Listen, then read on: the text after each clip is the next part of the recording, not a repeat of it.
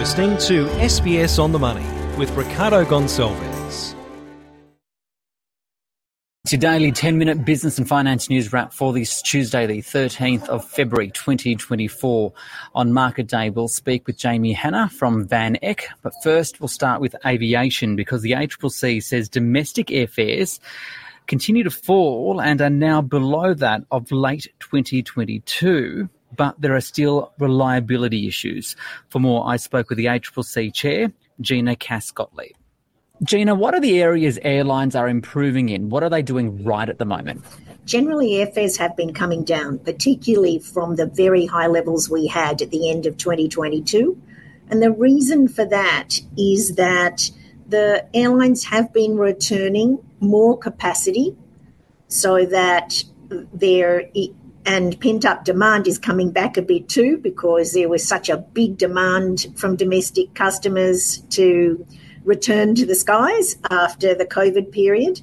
But it does mean that there is more capacity in order to meet demand. The other really important point is that we can celebrate for the first time. We have four airline groups competing on a route. It's one route, the Melbourne to Gold Coast route, but because of the entry of Bonza, together with flights by Rex, Qantas and Virgin, we have four competing airlines operating on uh, one route and a number where we have three airlines operating. So one in two passengers, meaning across the routes that they fly, are able to choose between three to four airline groups. So we have had, very importantly, an increase in competitive entry and expansion, which the A C C C is very keen to see is fostered and continues. So that's the good news. What are the areas where they're failing or, or need to improve? We continue to have significant concerns about poor reliability. So we have cancellation rates at five percent of flights, whereas the long-term average is two point two percent, so it's more than double long-term averages. And in terms of delays, so non-on-time departure and arrival, we had levels of only sixty-three percent were arriving on time as compared to a long-term average of eighty-one percent. So they have not yet brought back the levels of reliability that customers expect and deserve since the significant disruptions from COVID. And just finally, then, what's the A C C C's latest thinking? What are you doing to promote airline competition and better protect consumers? Firstly, we are monitoring closely, and that includes monitoring to ensure there isn't anti-competitive conduct by our largest providers. Qantas is still around sixty-one percent. Uh, Virgin also is around thirty-one percent. So they're still by far at market share the largest providers. And so we are watching to ensure that the way in which they engage with other participants, the way they manage slot allocation, for example, is not disadvantaging the capacity for expansion of Bonza and Rex. We've also put submissions in to the Government Aviation Review about the importance of reshaping and revising slot allocation so there is greater capacity for the new entrants to be able to expand and to obtain a higher percentage of slots so that they can really grow. Currently, Bonza's one point seven percent market share and uh, Rex is at three, five point three percent, so they're still small. We need them to be able to expand, to continue to have really vigorous competition in domestic aviation. That's Gina Cass-Gottlieb, the A C C C chair. Now, Market Day on the S B S On The Money podcast. Profit reporting season rolled on on the Australian share market today, which fell today. The S and P A S X two hundred down zero point one five percent to seven thousand six hundred three. For more on the day's market action, including all those profit numbers, I spoke earlier with Jamie Hannah from VanEck. So, Jamie, profit reporting season is really hotting up today. We had the likes of Breville, Seek, James Hardy and C S L, for example, all reporting. So what's your take on the general mood and what we're seeing so far? Yes, well, it's certainly an interesting day for results. Um, any of the companies that reported today, um, really, the market didn't take them too well. If we look at Seek, um, their ad volumes were down. The market's pushed them down six percent at the moment. Breville, their guidance going forward um, looks a bit soft, and as well as, you know, they're, they're going to stop some of their steep discounts. The market prices them down ten percent. James Hardy, um, you know, they'd like to see an interest rate cut. I'm sure we all would. But they're obviously um, seeing a softening demand in the building space. You know, they're down five percent. And if we look at C S L, yesterday they announced that they were struggling on one of their drug trials, pushed them down five percent. Today they come out with their results and um, seeing a bit of softening, um, you know, around the edges there, as well as some of their new acquisitions aren't doing as well as expected, down another three percent. So looking at the, the, the earnings, I mean, today, any company that hasn't, you know, given a good guidance going forward has has really been hit by the market.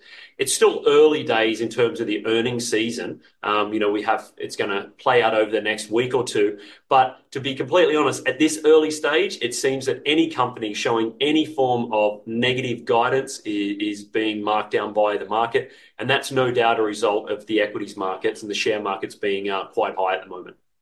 Another interesting one today is Macquarie. It has warned that its full year twenty-four profit was substantially lower year to date when compared compared with twenty twenty-three, and that's at a time at when one of its most um, highest paid bankers is leaving the company. What do you make it, and what does Macquarie's operating environment say about corporate earnings and the economic environment at the moment? Yeah, look, Macquarie is one of Australia's largest diversified financial conglomerate companies. So there's many factors at play with Macquarie when trying to assess its performance. So if we kind of break Macquarie down, they have four main divisions. So we have the banking arm, which is where mums and dads can get mortgages, you know, general banking services. And that area makes up about fourteen percent of their overall revenue. Um, then you have the asset management arm. And, and that arm is where people invest their money. And they manage under that about eight hundred eighty-two billion dollars worth of, worth of assets. And that makes up about fourteen percent of the profit. So if you look at these two businesses, they're both annuity. So they earn fees from holding assets, but they've seen their margins compressed. Um, and they're seeing a, a general slowing in some of the green investments in that space. And so having slightly less assets and margin compression, that, that area of Macquarie has not done as well as what it has done in the past. But if we break down the other two divisions of Macquarie, we have the, the commodities and global markets. And this is really the largest avenue for Macquarie's revenue space. And this is their trading arm. This is where they um, access shares. They do commodity deals. Um, they have market access for clients, execution. And that makes up, you know, fifty percent of their revenue. And then we have Macquarie Capital, which is their advisory arm that does some brokerage. And that makes up the remaining fifteen percent. So these two areas of Macquarie Um, really had an amazing previous year. So it's very hard for them to compete with what they actually had last year. So last year saw huge commodity booms um, from the war in, in Ukraine. And as a result, a lot of their earnings, it's very difficult to compare to that. So they're really pulling back to an earnings model, which was similar to what we saw in twenty twenty-two. Um, but the market really hasn't liked it. What, really what it's saying is that, you know, we don't care that you're falling so much at the moment. We want to see your growth potential going forward. Now, if we look at some of the changes, obviously Nick um, O'Kane was a well-respected and, and a top performer at Macquarie. He used to head up the commodities and global markets business. He's certainly a loss for Macquarie, but they're replacing him with another top performer, um, and you certainly expect that from Macquarie. Um, so I don't think it will have any long-term impacts on the profitability. Now, what this is really highlighting is that the market is difficult across all sections of the economy that Macquarie focus in. So it's it's challenging for them to generate new growth opportunities and maintain momentum that they saw in the previous year. And I think all across the market, not just Macquarie, certainly across other companies and their earnings, it's really down to how they can generate growth going forward when market conditions are slightly working against them. Okay. Um, in terms of market conditions, one of the key things will be the direction of interest rates, right? Um, we heard from the R B A uh, an R B A official, Marion Kohler, today, who reiterated that inflation will take some time to return to target. So towing the, the R B A's line. What's the market's latest pricing on where interest rates are going? look, you don't have to look very hard at the moment to, to hear and, and find out economists' um, thoughts on it. You're going to see rates stay higher for longer unless there is um, serious changes in some of the economic conditions in Australia. And that's unlikely to happen in the first half of this year. So looking at it all across the market, um, there's an expectation that, that there could be rate cuts more towards quarter three or quarter four of this year. So really in the last part of the year. So you should be expecting at the moment for rates to stay higher for longer. And it's really unlikely for rates to head back to where they were in the previous years before we've seen the, this growth. And certainly the uh, the R B A is expressing this. Most economists are expressing this. So we're really driven by data, and assuming that, you know, we progress into a slowing economy slightly in terms of seeing a higher unemployment rate, I don't think for the moment anyone should be expecting any cuts to their mortgages. And finally, and very quickly, where do you see the opportunities for investors at the moment? Look, very tough on the opportunity front. It's really important at the moment to have a, a diversified portfolio across, you know, all aspects, from equities to floating rate, um, interest-bearing deposits, if that's what you're looking at for bonds. But if you're looking for an opportunity, very few and far between. I've noticed that the gold price at the moment has gone above two thousand US dollars an ounce. So it's at a very high point, but gold equities, so the underlying gold companies, have really been flat. Last year was a very good year for equities, but gold mining companies that are producing gold um, have made some big cost cuts over the last few years. With the gold price going up, you, they should be making more money, but the market hasn't priced that in. And right now, there's potentially some uh, some upside to that. Jamie Hannah there from VanEck.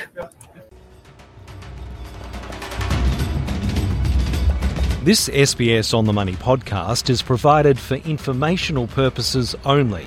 The content on this podcast should not be understood as constituting advice or a recommendation. It is not personal advice and does not consider your personal circumstances or objectives. You should contact a licensed professional before making any financial decision.